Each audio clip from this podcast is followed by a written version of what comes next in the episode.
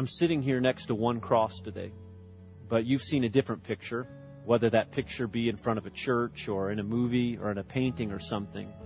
Uh, it's the picture of three crosses.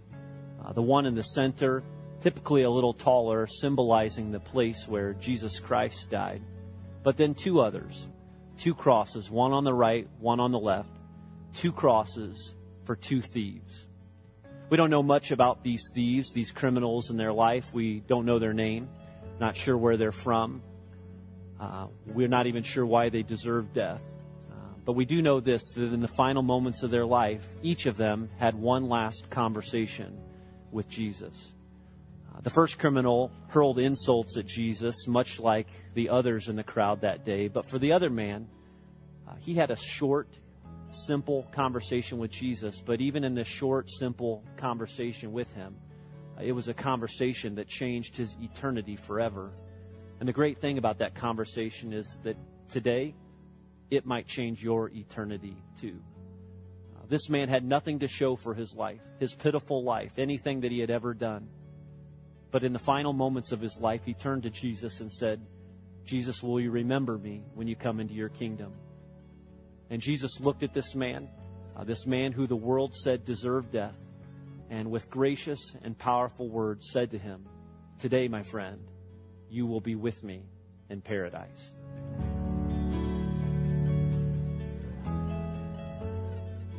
Well, I want to say uh, welcome to all of you on this Easter weekend. Again, we love having you here with us. Uh, 2,000 years after Jesus Christ uh, came out of that tomb, uh, Christians, people all over this world this weekend are gathering to celebrate just that. I was reading this morning how in China there was a big deal yesterday as a number of people were prevented from going to an Easter worship service. You can't keep Jesus in the tomb. And, uh, and so uh, even the rain can't keep you away today.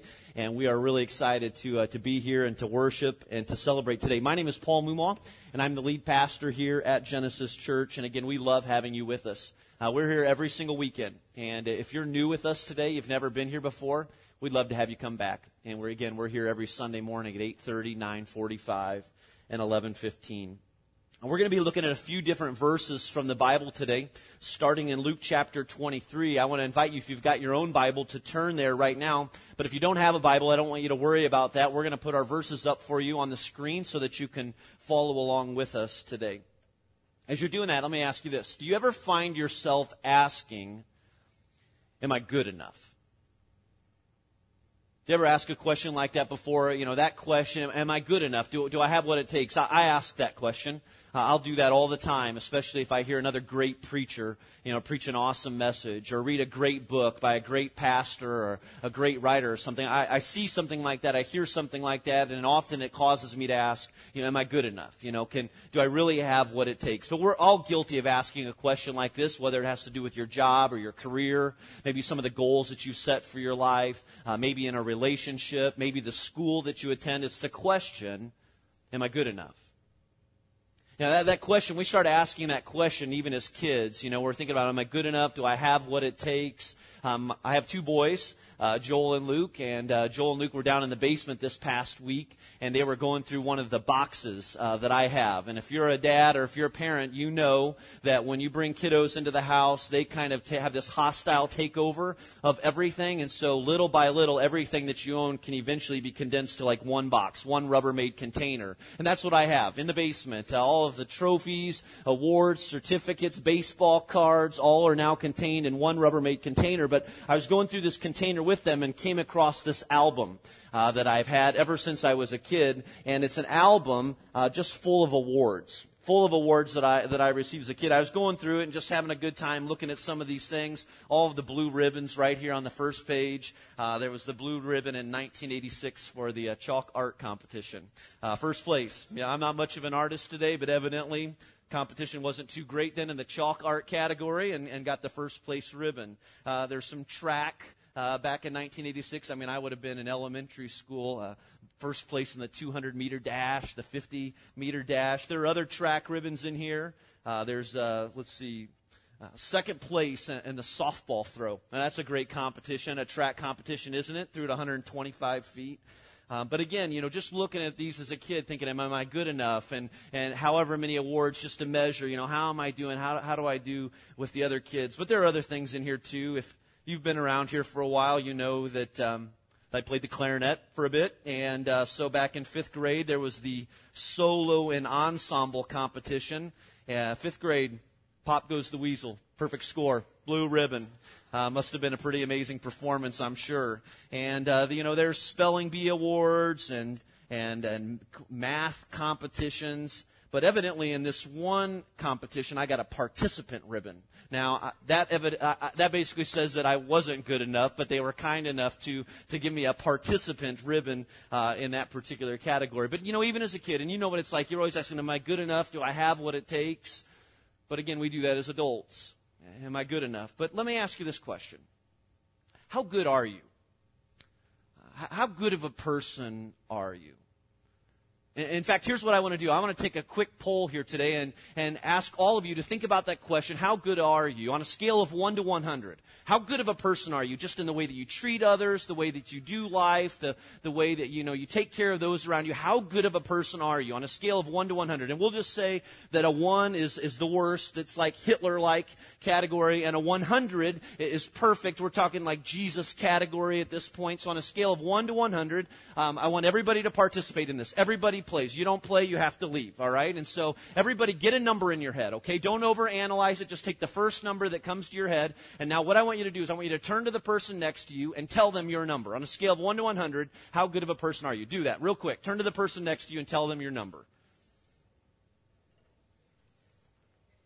Number, don't be ashamed. Everybody plays. Everybody's got a number. All right, so how did you do in that? All right, I, I can tell right now by the looks on some of your faces that you're a little frazzled because you're sitting next to your spouse and you told them your number and they looked at you like, you're crazy. Absolutely not. There's no way, you know, that that's your number. Well, let's just see how we did, okay? Uh, how everybody did. Everybody participates, okay? Um, how many of you said, I'm somewhere in between a 1 and a 30? If that's you, just go ahead and put your hand. Honest, all right, honest, y'all, are yikes, man. Okay, you guys stay here longer today. You need to be here for the other two services too. Okay, uh, if you if you are between a 30 and a 50, go ahead and put your hand up in the air. Just do it. Everybody shows. Okay. All right, pretty good. Now remember, you're still you're still in the bottom half. All right, okay. Uh, how about a 50 to 80? We got any 50 to 80s in the room? All right, for all of you that have already raised your hand, just turn to them right now and go, "Wow, we're not worthy. I mean, you are you're awesome. You're such great people." Okay, any 80 to 100? Come on, who did it? Who did it? Oh, they're slowly, like you're afraid to put it up. You're afraid of the scrutiny. What are we going to say? You know, how good are you? How good of a person are you? You know, we do that all the time. We ask these questions Am I good enough? How good am I? How do I measure up with others? You know, I, I, know it's an uncomfortable question, and really it's probably a pretty unfair question, but is not it amazing how uneasy even a question like that can make you, especially knowing that you've got to turn to the person next to you and kind of go out on a limb. You know, you don't know what they're going to say or what they're going to think about what you said about yourself. Again, it's because we're always comparing. We're always looking to other people. We're always wondering how we measure up with others. You know, do you realize how much you and I compare? I mean, we do it all the time. You know, we did it as kids. We continue to do it as adults. It, it's dangerous, really. I mean, it's dangerous to compare because when you resort to comparing yourself to someone else, uh, a couple of different things can happen. First of all, when you resort to always comparing yourself to someone else, uh, a couple of things can happen. The first is this: is it becomes easier to feel better about yourself. Because uh, we can find people in our life that'll make us feel much better about who we are because maybe you're sitting next to somebody right now and you know that you are a way better person than they are. And so again, you feel better about who you are. Or suppose I say, you know, compare yourself, you know, in relation to Osama bin Laden or something. Again, you can see how easy it would be to pick your number and feel pretty good about how you're doing. But it works the other way too. Because you might be sitting next to somebody right now and you know that, wow, they are a great person. I mean, they are outstanding. And so, I mean, you, you look at somebody like that and it's easier to feel worse about yourself. You know, because who they are. Or if I told you, you know, rate yourself in comparison with somebody like Mother Teresa or, or Billy Graham or somebody like that you can see how easy it would be, how, how, how difficult it becomes. But when it comes to this question of how good am I or am I good enough, and, and we all ask these questions, we're always comparing. And, so let's suppose this. Let's suppose that I ask you uh, as a parent to compare yourself with another parent. It'd be real easy for you to find another parent and say, well, my kids are a lot better than his kids are, you know, or they're, they're doing so much better in school than, than her kids. Or I'm a better person because I don't have the mouth that she does, or I certainly don't gossip the way that she does, or at least I'm in church most of the Sundays on any given month, you know, or I don't cheat, and so I guess that makes me a better person. But then there are those around uh, us right now that just seem to have it all going for them. You know, maybe for you it's that guy at work. And financially he's doing really well and it seems like he's always up for the promotion. And so you're always asking of yourself, am I good enough for this job? But you see him and you know where you know you're nowhere as good as he is. You know, ladies, do you ever find yourself comparing, you know, with another woman or another mom and and you see her and you see how perfect she is and, and you wonder why TLC hasn't done like a reality TV show on this super mom yet because she's beautiful and she's got it all together and she's got the perfect kids and the perfect house and she's just got this awesomeness about her and everything. You have no idea how she does it, but she does. Or it could be that guy at school right now and he, he he's a great guy. He's a great student, a great athlete. You know, best car on campus. Everybody likes him. You have no reason not to like him, but you hate him. You do. And every time you get around him, uh, you just sort of feel inferior. Or what about you as a Christian? You know, and, and, the thing about it is that you know and realize that you've come a long way in your life in the last year, and you give and you serve and you worship and you're here all the time, and you're really excited about where you've come from, but then you get around mega Christian guy, you know, who like knows all the answers and he always knows a verse and he always knows what to say, and anytime he prays it's like magical. You know, I mean his words are just magical, and you you wonder why God doesn't give him everything, you know, that he might possibly want because of the way that he prays. I mean, do you see the game that we play? We're always comparing. We're always comparing, whether it's measuring ourselves against people at home, at work, at school, or just life in general, asking this question Am I good enough? But now let me ask you this question Are you good enough for God? Have you ever asked a question like that before? Uh, am I good enough for God? You know, do I, do I deserve this? Uh, do I deserve the resurrection? Do I really have what it takes? Am I deserving for this love and this grace that is so difficult to understand? And how confident are you in an answer to a question like that? Well, I want to look at a brief story with you this morning, a, a few verses in Luke chapter 23, keeping this question in mind Am I good enough for God? And I want you to see two people today, two people who were not so good, two people that the world said were not good enough for society, they weren't good enough for God, they weren't good enough for heaven, and both of them were crucified on crosses next to Jesus. Luke chapter 23, beginning in verse 32. If you're there, you can follow along with us. Again, the words will be here on the screen. Verse 32. It says, Two other men, both criminals, were also led out with him to be executed. When they came to the place called the skull, there they crucified him along with the criminals, one on his right and the other on his left. So this text tells us who was next to him? Two criminals. Two criminals on the cross next to him. Now these men are not good people, uh, because good people did not get crucified, all except for Jesus in this case. Now, these two guys were bad people. Society viewed them as lowlifes. We don't know why they are there on the cross. We don't know what they did. But history records that crucifixion was for the worst of the criminals, those who had committed severe crimes, something like armed robbery or murder or had organized a rebellion or something. And crucifixion wasn't just for any criminal, it was for slaves and it was for foreigners.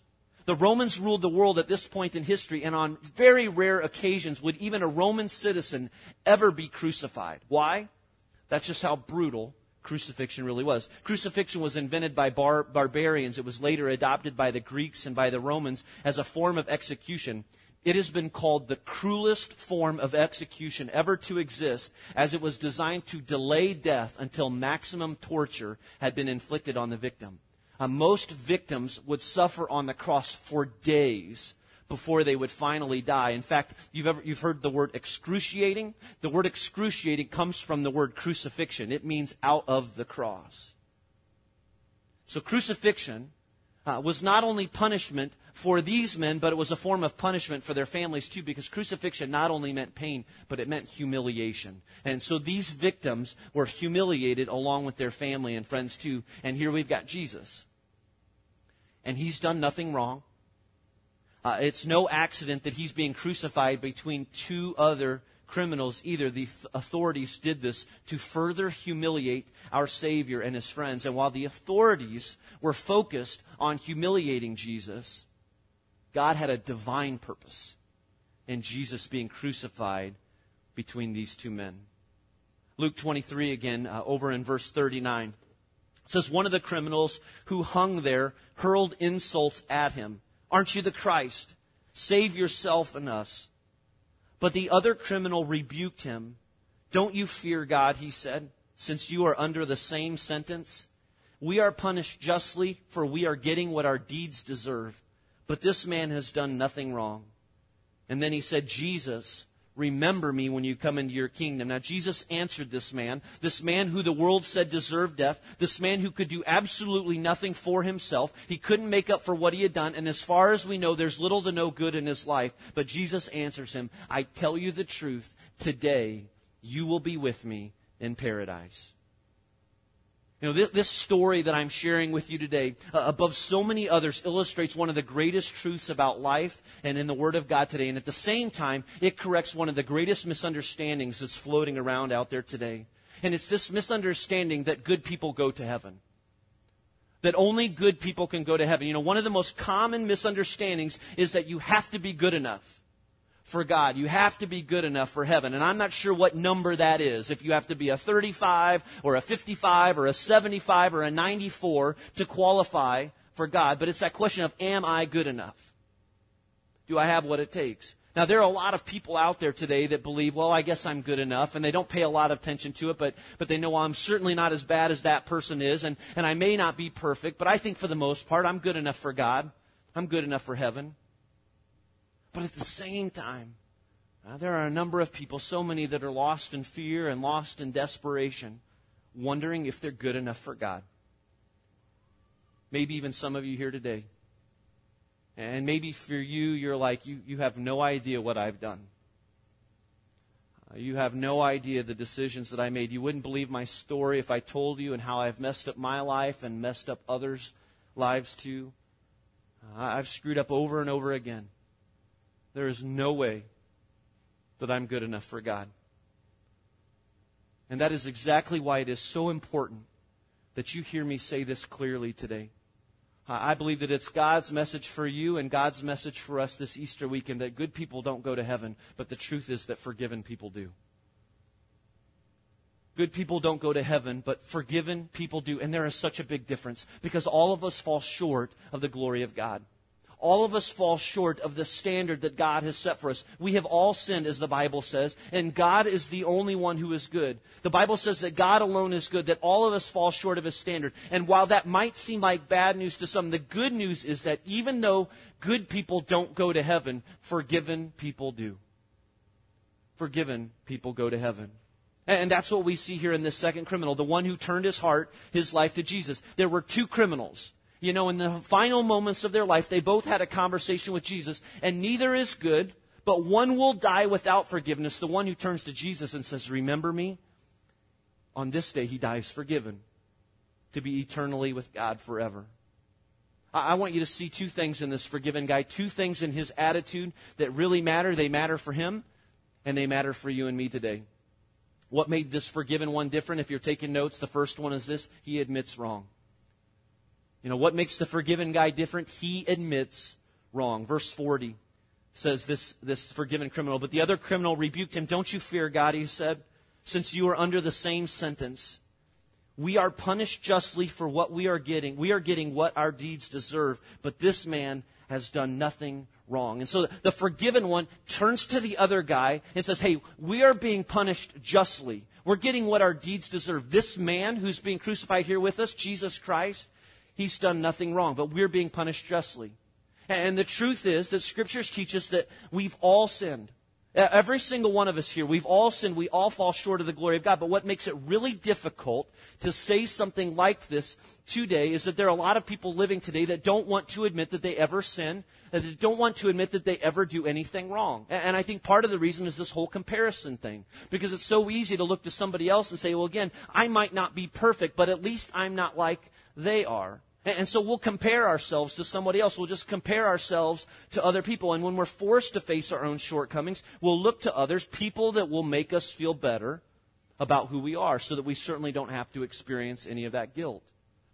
But one writer says, you know, hey, we're all guilty. A writer by the name of Ray Comfort, he asks some questions uh, in a book that he's written, and he asks them like this. He says, hey, have you ever told a lie before? You know, if you've ever told a lie before, you are a liar. Uh, have you ever stolen anything? Well, if you ever steal, stolen anything in your life, then you're a thief. Uh, have you ever had a lustful thought about someone else? Well, if so, the Bible says that you are an adulterer. Uh, have you ever put anything else before God, whether that be relationship or work or money or something like that? If you've done that, well, then you're guilty of idolatry. And so if you've done any of those things, and chances are that most of us at some point or another ha- have broken all of those things, well, then I guess that we're all lying, thieving, adulterous idolaters. That's good news, isn't it? Hey, welcome to Easter services at Genesis Church. We're, we're glad to have you here. I mean, how uplifting is that news on this Easter Sunday? But we've got a lot of people living like that in our own community today, you know, even here in our own church that are consist, well, I'm mostly good. I, I'm really not that bad. But again, it doesn't matter how good we think we are. It doesn't matter how hard you try. In fact, James chapter 2 verse 10 says that you can work all you want. You can work all you want to keep all of the laws, but even break one of them. If you even break one of them, it's like you're guilty of breaking every single one of them. We all fall short uh, uh, of this goodness meter. You know, it doesn't matter if you're a 60 or a 75 or a 94, whatever it is, we all fall short of God's standard. None of us is good on our own. And some of you are like, I don't need to be reminded. Because I know that I'm not good enough for God. And maybe right now you are living in such shame. Uh, you are living with such hopelessness in your life right now. Um, you're not even sure why you're here and wonder whether you're even worth being here in a place on a day like today. Because you're like, if only you know, if only you knew what I've done. Because maybe for you, it's like um, you have no idea that the divorce was my fault. Or maybe for you, it's an affair, and, and you're like, if you only knew that my affair has jacked up my whole family. Or maybe for you, it's if you only knew that the reason that I'm without a job right now is because I cheated. And they forced me out. Or that right now I am so overwhelmed by an addiction in my life and I can't get control and my parents will have little to nothing to do with me. And all that happens in your life every single day when you wake up, these words go off that say, I'm not good enough. You don't have what it takes. You're not worthy enough for God and for His forgiveness. You know, we've got a way today of classifying people unfairly.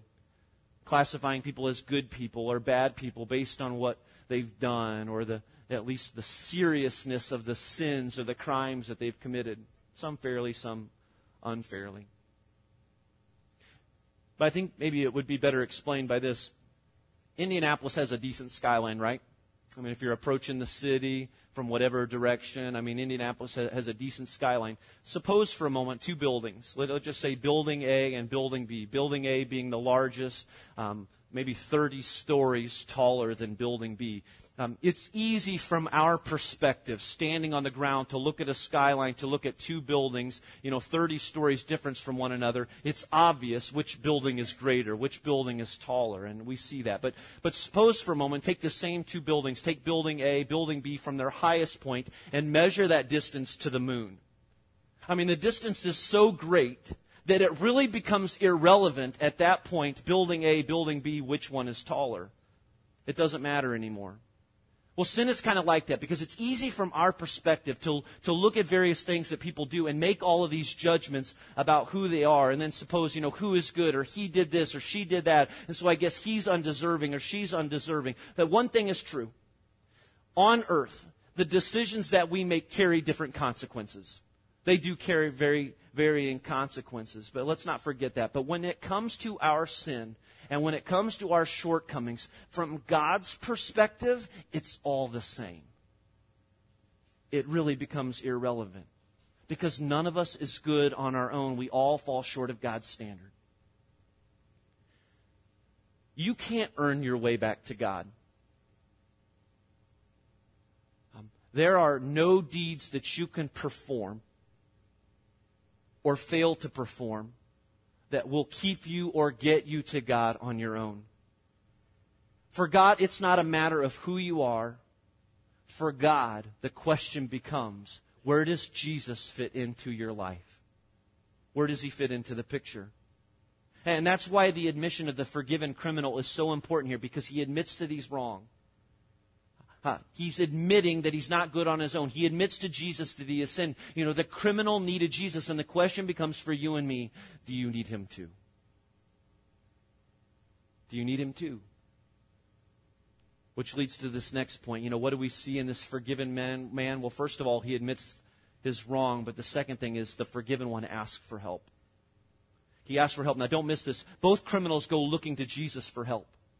All right, they're both looking for help. And, and when you think about it, there are a lot of people out there today who are open for some form of help from God. And they may never step foot in a church, but they're willing to believe in a God, especially in a God that's all about giving some handouts. You know, a God that's about pouring out his blessings, a God that can make me better or healthier or, richer or make my life more exciting or worry free or, or pain free or something like that or all the money I could ever need. And that's what we see in the first criminal here because he's like, Jesus, get yourself down the, from the cross and in the process, would you get me out of this mess here too?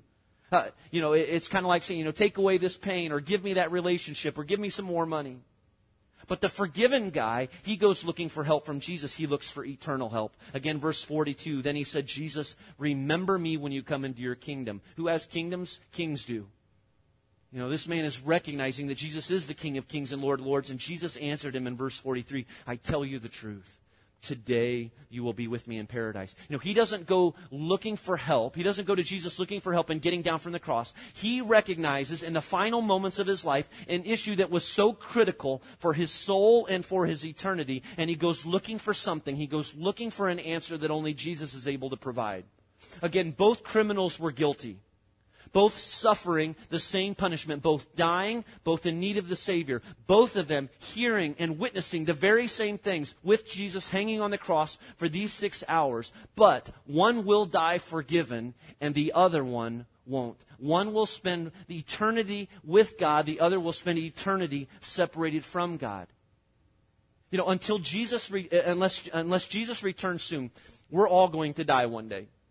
Okay, that is the truth. And I think we've all come to accept that. And everything that we ever thought mattered in this life, whether it be money or work or school or a car or the Indianapolis Colts or your 401k or whatever, so many things that we thought mattered in this world won't.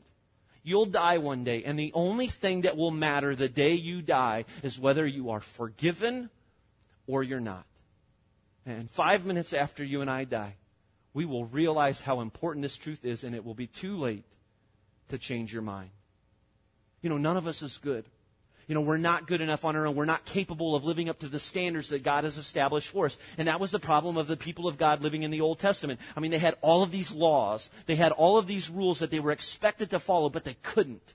It was impossible to follow all the laws. And so all they heard all the time is you're not good enough. You don't have what it takes. You will never measure up. And little did they realize that in this desperation that was welling up inside of them, that God was really preparing them for a Savior.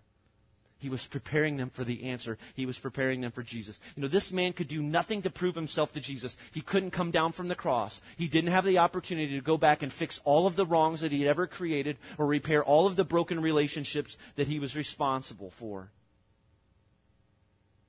It doesn't matter whether the world judges you as good enough or not good enough for God.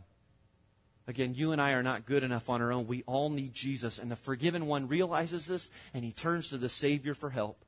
And we can learn from this man, we can learn this important eternal truth that the only real way to change, the only way to forgiveness is to admit that we're not good enough on our own and to go looking for help. I want to finish with this verse, uh, Romans chapter 3, verses 20 to 22, which starts, Paul writes, For no one can ever be made right with God by doing what the law commands. The law simply shows us how sinful we are. Verse 21, but now God has shown us a way to be made right with Him without keeping the requirements of the law. Basically, hey, God is showing us a way because we can't do it on our own. We're not good enough on our own. We're not capable uh, of meeting all of the expectations. As was promised in the writings of Moses and the prophets long ago. Now, verse 22, and don't miss this because this is the best news. We are made right with God by placing our faith in Jesus Christ. And this is true for who? For everyone. For everyone who believes, no matter who you are. We are made right with God by placing our faith in Jesus Christ. And this is true for everyone who believes, no matter who you are. This is what the man learned on the cross and what we are reminded today that it's not about how good you are. You are forgiven when you place your faith in Jesus Christ. Let's pray.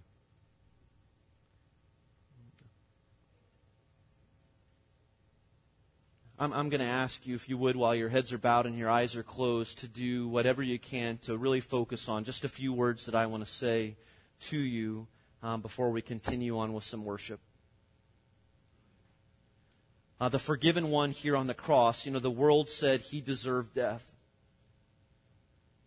And with his life slipping away in desperation, he looked at Jesus, and something in his heart in this moment changed. And this man, this criminal, he experienced the love of God like he had never experienced before. And though he could do nothing to make things right in his life, with faith he looked at Jesus and said, Remember me. And Jesus replied, Today, my friend, you will be with me in paradise. Your sins are forgiven.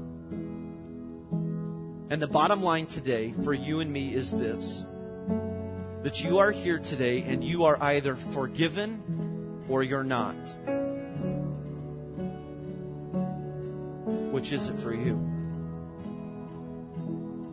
And God, right now I am praying that through the power of your Spirit that you would open our eyes to the truth of the death and the resurrection of Jesus Christ today. As, as, as we're praying right now, uh, some of you are here today and you are feeling the weight of sin right now in your life. And, and maybe you carried it in here with you. Maybe you've been carrying it for the last week or the last months or even the last year and, or maybe for most of your life and because of this weight, you feel inadequate and your life is full of guilt and, and, and you know and you realize that you're not good enough. But, but there is this, you know that you have been forgiven by Jesus and that you belong to Him. But, but you've taken this weight back, you've taken this guilt back, and it is too much to bear right now. If that's you, and you are feeling this weight and you are feeling this inadequacy in your life, even as you come in here today, I, I want to pray this prayer for you today, but I'd love to know that I'm praying for you. If that's you, just slip your hand up where you are right now, just saying, you know what, hey, I've been feeling that weight. Thank you for those hands there. Pray this prayer for you. God, I pray right now that your word would speak into our hearts as we remember that there is no condemnation for those who are in Christ Jesus. And I pray that truth would penetrate our hearts and lives today, that no matter what we've done in the past, no matter what sin we're dealing with right now, that we are forgiven by the blood of Jesus Christ. And I pray for those in this room who are carrying that burden today, and that just as you stepped out of the tomb 2,000 years ago, that maybe today we'd be able to step out of the tomb of condemnation today, knowing that because Jesus Christ has risen from the dead, we have new life today too. And as we keep praying, I know that there are some of you here who have grown up thinking, I hope I'm good enough. Or have I done good enough? Or what can I do to fix this or to make this all right? I'm praying right now, I have been praying that you realize that you will never be good enough on your own, that no one here is good enough on their own. We've all sinned. We all fall short of the standard of God. But here's the great news that Jesus came to this earth and he lived and he died and he rose from the dead and he is all you need. He is all we need. And we are not good enough on our own, but Jesus is enough. He's enough for you and he's enough for me. And so maybe you've been wondering, where do I stand with God right now? And you're realizing today, right now, that you are not forgiven. You are not right with God. But today you have the opportunity to receive that forgiveness. Today, right now, in your seat, where you are before you leave here. And some of you, you are going to throw yourself at His mercy and say, Jesus, save me. Jesus, forgive me. And you are going to pray this prayer here just in a moment. And here's what God's going to do He is going to forgive you. He's going to forgive every sin you've ever committed. And He is going to take His place in your life. And you will never, ever be the same again. And I wonder if that's you. And I wonder if you're ready to make Jesus your Savior. And so, with every head bowed and every eye closed in this room, I want to ask you, are you ready to invite Jesus Christ to be your Savior and Lord, to receive His forgiveness in your life today? If that's you, I'd love to know that I'm praying with you. Just slip your hand up where you are. Uh, no one's looking around in the room right now. Thank you for that hand in the back. Uh, anyone else here in the room, you, you've never made that decision in your life before. Why would you put it off any longer on this great day of celebration? Uh, if that's you, pray this prayer with me. Jesus, I need you. Jesus, I am nothing without you. Come be my Lord and Savior. Forgive me and remember me today. And God, we give you thanks and we give you praise for these commitments and all of these commitments this weekend, those to come today as we expect your greatest work, O Lord our God. And we thank you, Lord, that when we call out to you, when we say, Remember me, Father, that your response is, You will be with me in paradise. And that is great joy and great news. And God, we give you praise and we give you thanks that Jesus is alive and we worship him now. And it's in his name we pray. Amen.